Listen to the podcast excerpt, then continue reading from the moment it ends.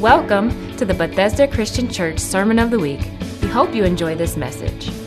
For more information about this podcast and other resources, visit yourbcc.org or download our mobile app from the App Store.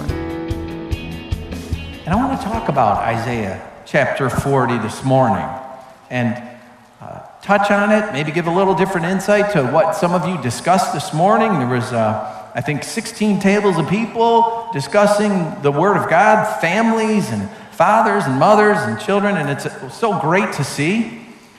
Isaiah chapter 40 is it's an awe-inspiring chapter in the book of Isaiah, and it's kind of tough to pick which one is the most awe-inspiring because there are more coming.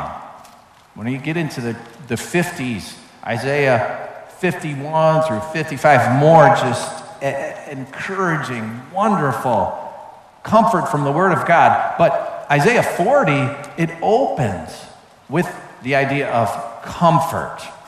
And it speaks to that. And the, the chapter points to Jesus in a most beautiful way. It speaks of comfort, comfort my people, says the Lord. And then there's the, the declaration of getting ready, get ready and prepare. And that's a, a pointing to John the Baptist, who's going to proclaim that very word just before Jesus enters into his ministry. Make way, make straight the, the road. Every mountain's going to be made low. Every valley's going to be uh, lifted up. Every crooked road is going to be made straight as a highway of our God.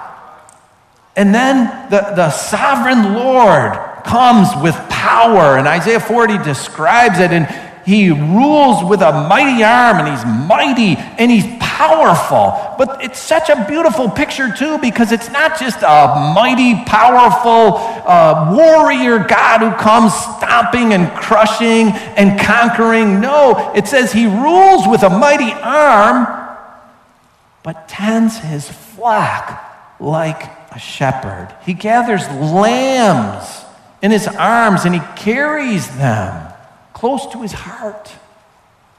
And he gently leads. So it's a picture of our Savior, our glorious Jesus, strong and powerful, gentle and tender. And that's it's such a wonderful picture of the good shepherd. And the passage continues. Isaiah 40 continues and it repeats questions. Questions like this Do you not know? Have you not heard? Has it not been told to you from the beginning?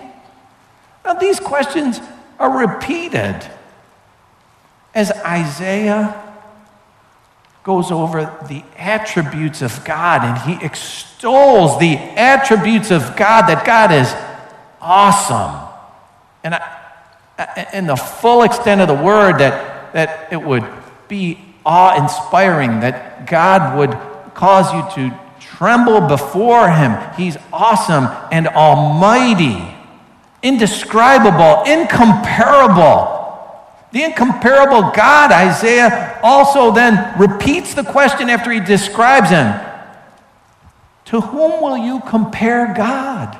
He puts that question out there a couple times. God's not some kind of idol that you can make with your hands. Can you make God out of gold? And yet Isaiah says, You make a God out of gold. And if you can't afford gold, then you go to wood and you pick some kind of precious wood and you have an idol made there, but that's not our God, is it? How could our God be something you made? That doesn't even make sense. No, he says God is enthroned above the earth. He sits above the earth. He stretches out the, the heavens like a canopy. He is in control over princes and kings. He is almighty not man made. And, and everything else is in submission to God. Now, Isaiah repeats it in different ways and at several times and in such a grand and great fashion, describing Just, such an, an awesome God, the God that we're worshiping this morning. And he concludes his thoughts at the close of the chapter this way. And this was part of our Friday. And, and it reads like this I want to read verses 27 to the last verse, verse 31 of Isaiah chapter 40. And this is what it says Why do you complain, Jacob? Why do you say, Israel, my way is hidden from the Lord? My cause is disregarded by my God. Do you not know? Have you not heard? The Lord is the everlasting God, the creator of the ends of the earth. He will not grow tired and weary, and his understanding no one can fathom. He gives strength to the weary, and his understanding uh, and increase the power of the weak. Even youths grow tired and weary, and young men stumble and fall. But those who hope in the Lord will renew their strength. They will soar on wings like eagles. They will run and not grow weary. They will walk and not be faint. Line after line through this chapter, line after line the greatness of God, the greatness of God, this God that sits enthroned above the whole earth with everything under his authority and his power. And yet, what does Isaiah say? There are complainers. Why do you complain? The prophet asked. Why do people complain? Why do we complain? It's typically because there's, we have some dissatisfaction. Something is wrong to us. And complaining is an expression of that dissatisfaction. And there's many ways to express our dissatisfaction. As a matter of fact, there's about as many ways to complain and express our dissatisfaction as there are things to complain about. And there are are many types of complainers. Now, here's a few. I wonder if you've ever met these complainers. Have you ever met the chronic complainer? Chronic complainer. Never satisfied. Never satisfied. Always got a beef with something. Sometimes we say about the chronic complainer, that person isn't happy unless they're complaining. Have you ever met someone like that? And then there's the, the whiner. Have you ever met a whiner? Everything hurts. Everything hurts. Everything is a pain. And, and so the complaining is always connected to pain. Oh, it's so hot. I'm going to faint. Oh, it's killing me. Oh, this fabric, it's horrible. Who makes this? It causes me to chafe and itch. It's giving me hives. And then there's the nitpickers. You, you know a nitpicker? A nit, it's every little thing. Oh, this is great ice cream, isn't it? Oh, but these Oreo chunks, they're too big. Did you see that movie? I, I liked it. I liked it. But they should fire the wardrobe person, don't you think? It was, it was supposed to be about the 60s, and the bell bottoms were definitely bigger in the 60s. I mean, it's every little thing. How about the grouch? Have you ever met a grouch? The crotchety, irritable curmudgeon. And he's a little related to the chronic complainer. But with the grouch, it isn't just that he isn't happy unless he's complaining. He isn't happy unless he ruins your day, too. I'm sure you've you probably run into a wailer. Oh, woe is me. Oh, I'm, uh, everything's terrible. Woe is me. The wailer wants to make a scene, right? Because for the wailer, it's really not so much about the complaint as much as it's about me. Please notice me. Notice my plight. And then there's quiet complainers, very subtle perhaps even silent. And even though they may not voice their complaint, they're churning inside. They might have a burning ulcer, a bleeding ulcer, because they're keeping that all in. They're stewing. And they might just turn and walk away. They go off and stew. And there's other types of complainers. You could probably, you could probably name some. Maybe a, like an objector, somebody who's always got a reason to shut you down and tell you why you're wrong. Or a grumbler, a grumbler who mumbles something under their breath. You know, the Bible calls them murmurers. They're, they're, they're saying something uh, under their breath. There's many, many kinds of complainers. Why do we complain? Why do you complain? Asked the prophet. I'm guessing Isaiah was familiar with the many types of complainers because people are people. And as history changes and scenes change and times change and technology changes, people are still people. And I'm guessing Isaiah was familiar with every type of complainer and complaint, eh, just as we are. But he wasn't pointing out that they were complaining against him. He, he wasn't upset that they would maybe point the finger at him. No, it was these people had a beef with God. God doesn't see me. God doesn't even know I'm here. God doesn't care about me. My way is hidden from the Lord. My cause is disregarded by God.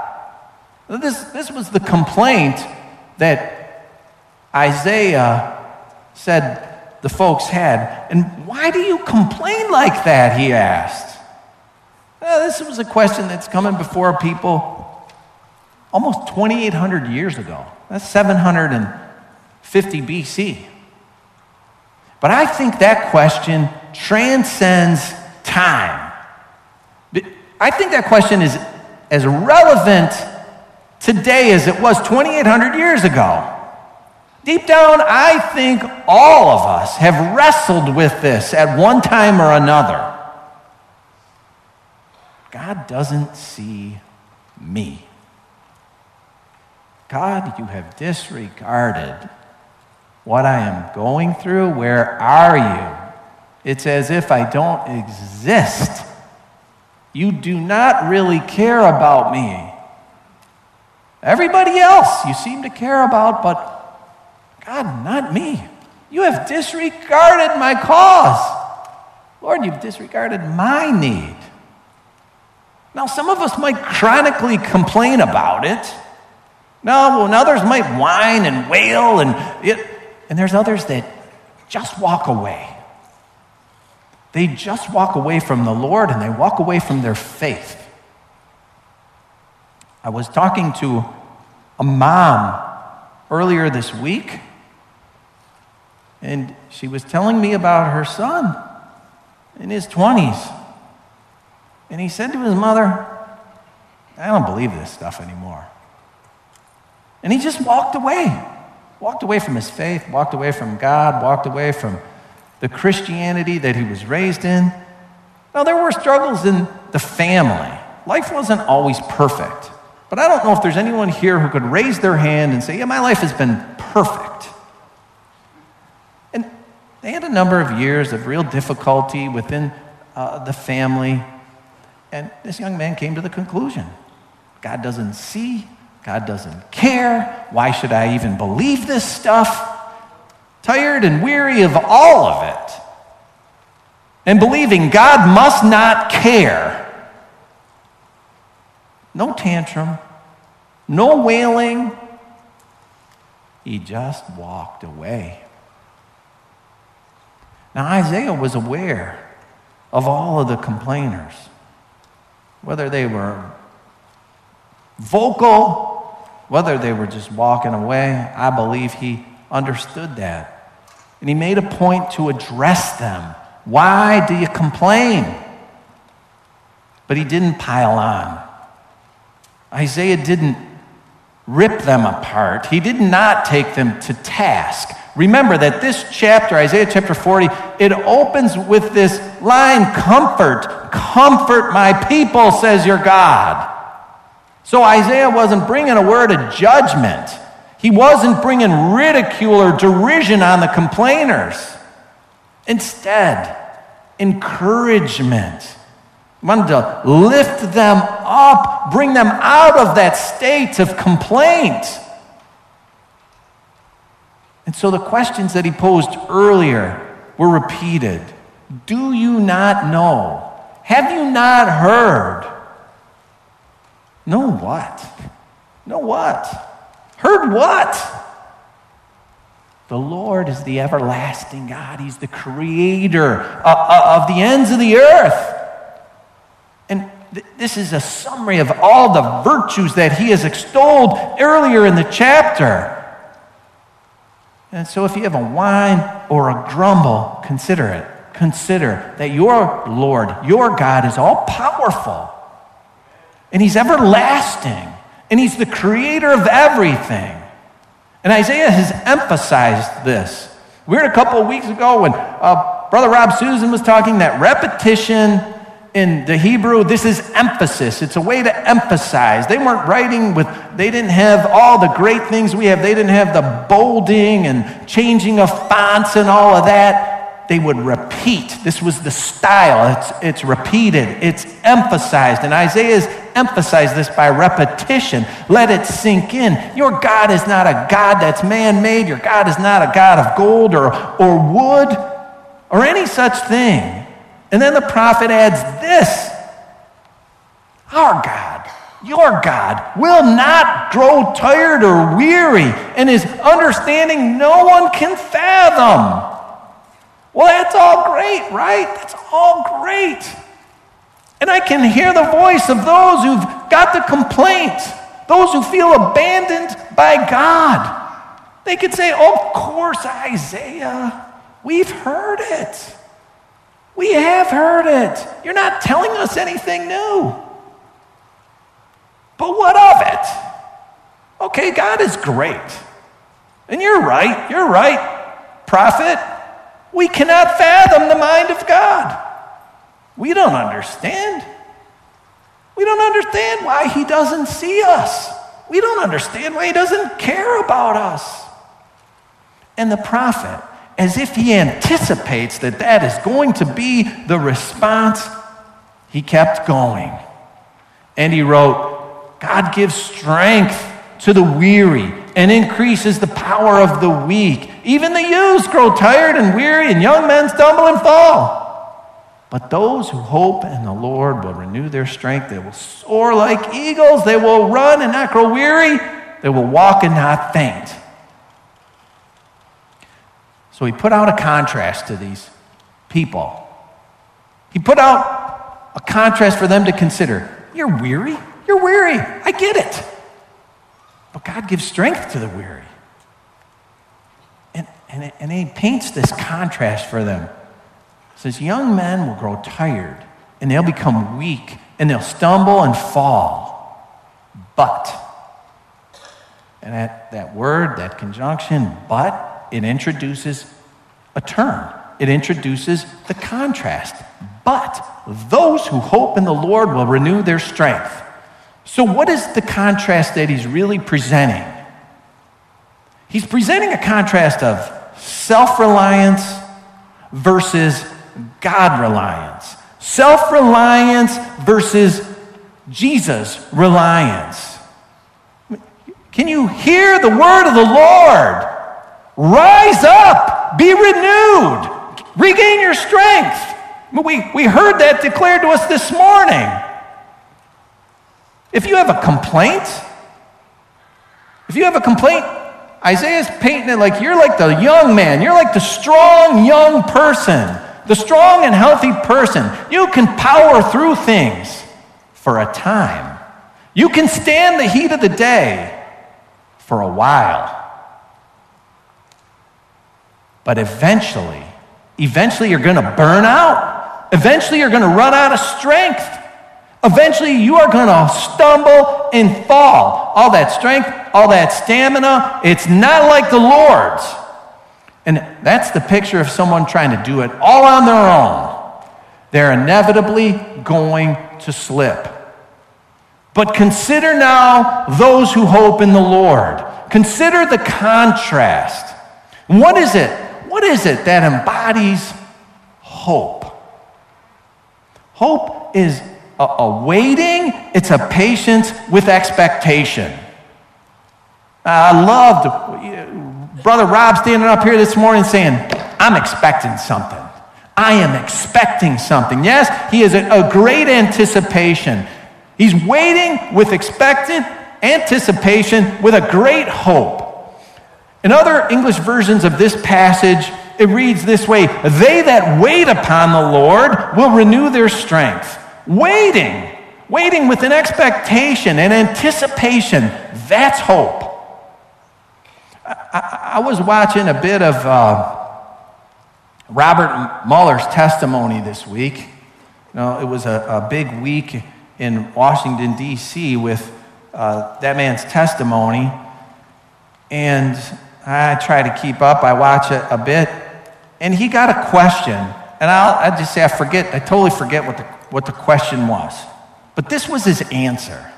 His answer was, I hope this is not the new normal, but I fear it is.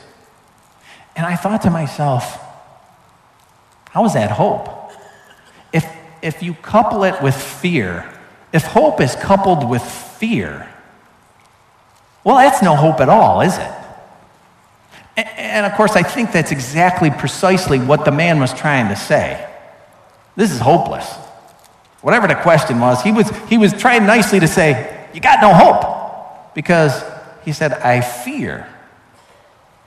Real hope is positive. Real hope is a positive anticipation. It's not a negative anticipation. I mean, do you hope that your you know, house is going to burn down or, you know, you're going to have some tragedy in your life?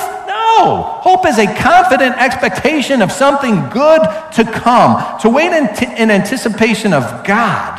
to hope in God. Now, that's something that's significant. What does this hope in God anticipate? Well, contrary to the complainers, those who hope in the Lord can expect something.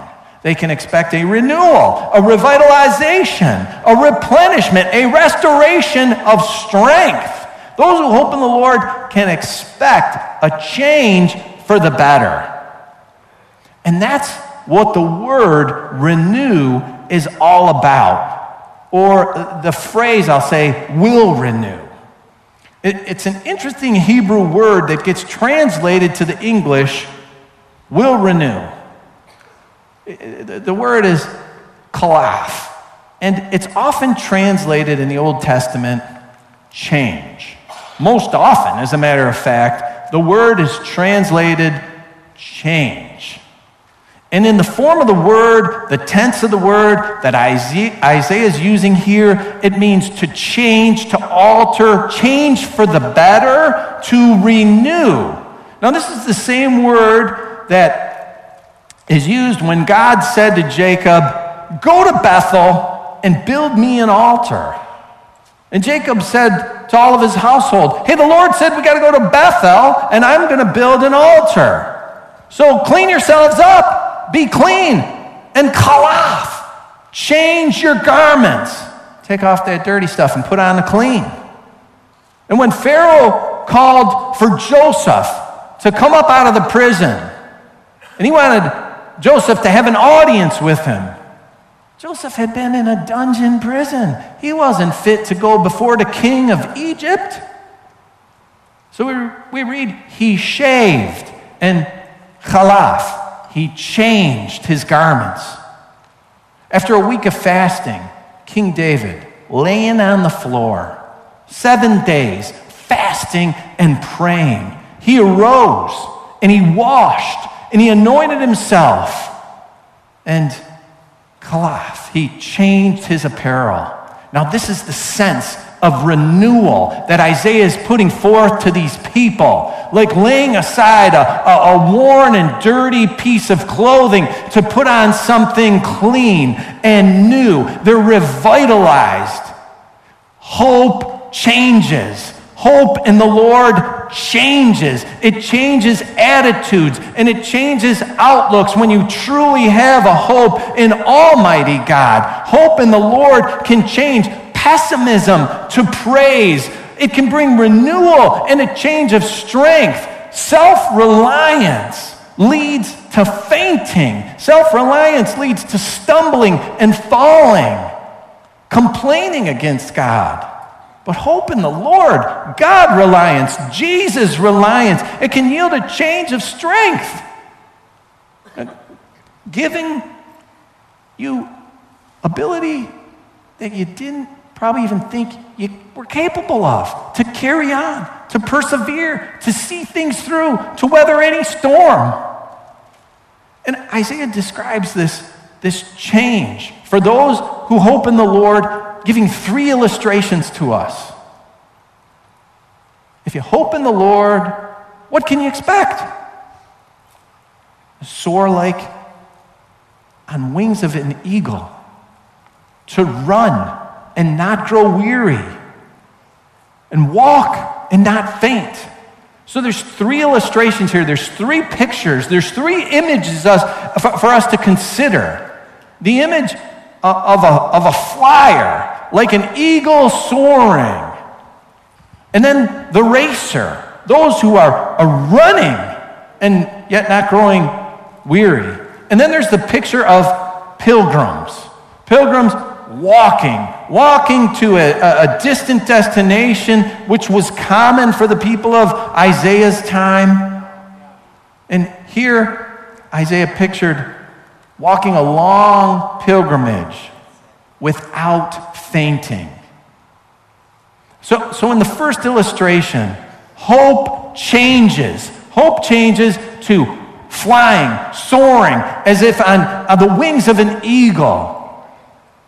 From down in the dumps, from, from a, a complaining curmudgeon to soaring. Now, what a picture that is. And the picture here is of no weak bird. This is the picture of an eagle.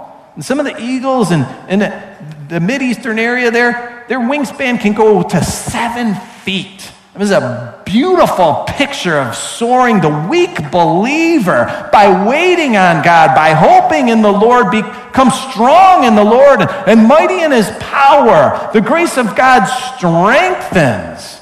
And it can take a, a soul to mount heavenward, upward, and carry you above the world and all the things that, that would bring it down in the world. This is, to me, it's a picture of the promise of eternity. Soaring to eternal life, heavenward, because our hope is in God. And not just any God, but the God who became a, a man, the God who said, I'll come down to earth. I want to bring you up. I'll come down to earth and be with my creatures. Why? Because they've lost their way. They're steeped in sin. And they're destined to go further down below. But I want to give them a way to come up and uh, Jesus is his name. Jesus is that God who said, I'm going to go and give you a way to fly. I'm going to go and give you a way to soar. And he bled and he died on the cross to make that way so every single one of us could have eternal life. And one day we could fly away and soar to heaven, hope in him. And you'll be changed. You'll be changed to soar on the wings of an eagle to the heights of heaven. And now the second illustration hope in Him. And you can run like the racer and not grow weary. And what is the object of someone who's running a race? Well, in the New Testament, Paul the Apostle says it's to finish well. He said, I've fought the good fight, I've finished the race. He wrote to his friend Timothy, and now there is in store for me a crown of righteousness which the Lord Jesus, the righteous judge, will award to me on that day. And in Hebrews chapter 12, we read uh, a passage like this, verses 1 to 3, and let us run with perseverance the race marked out for us, fixing our eyes on Jesus, the pioneer and perfecter of faith. For the joy set before him, he endured the cross, scorning its shame, and he sat down on the right hand of the throne of God. Consider him who endured such opposition for sinners so that you will not grow weary and lose heart. See, a runner has the end in mind. A runner has the goal in mind. A runner sees the finish line even at the start. Consider Jesus. Hope in Jesus that you might be changed to run in this life so that you will not grow weary and that you will not lose heart and that you will finish well. Isaiah gives us this great description of the soarers flying high, of the runners running onward. And then the third, the third illustration is the pilgrims, the pilgrims proceeding with purpose. We who believe in Jesus Christ, we're on a pilgrimage. We're described in the New Testament multiple times as pilgrims. And we're on a pilgrimage to the city of God. But we've got to do it in this life, on this earth, knowing that our eternity is sure and it's in a place where our spirit will eventually soar as we keep our eye on the goal. That's Jesus. We still have the daily walk, don't we? We have the daily walk through this life, but hope in Him. Hope in Him can bring the change to walk without feigning, to remain empowered on our daily pilgrimage. Our daily walk, sometimes it feels like it's all uphill, doesn't it? Sometimes it's painful. It's like we got shin, shin splints in our, on our walk, or, or there's pitfalls and we're, we're falling down. Our daily walk, said the, the Apostle Luke in his gospel, it requires self denial. Deny yourself and take up your cross and follow Jesus. Now, that might bring out some whining. I got to carry a cross. Ooh, yeah, that could bring out some complaining. Taking up my cross can bring out the grouch in me, that's for sure. If my hope is not in the Lord Jesus Christ. But when it is, when it is, hope changes. There comes a change, there comes renewal. For at the close of Isaiah chapter 40, it's not idle words. It's not idle words, it's a promise. It's a promise that's made to a downcast people. It's a promise made to people who have this complaint. People have considered, God's abandoned me. God has abandoned me and He doesn't care. But this is a promise that we can rest in. Those who hope in the Lord will renew their strength. They will soar like eagles. They will run and they will not grow weary. They will walk and they will not faint. That same promise that Isaiah made to those people 2,800 years ago, it's available to you and it's available to me today.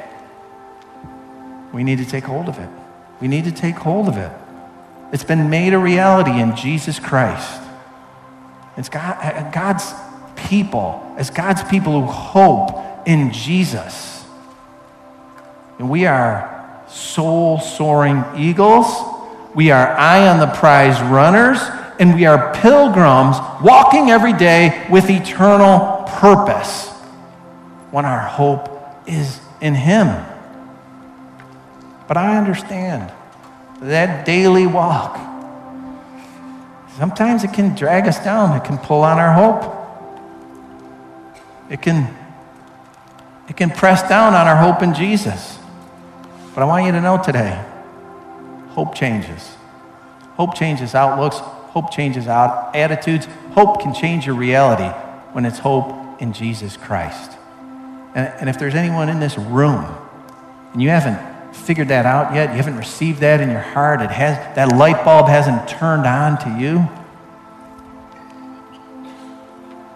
you can just present your heart before Him this morning and say, you know, I need that hope. I need that. I've been weary.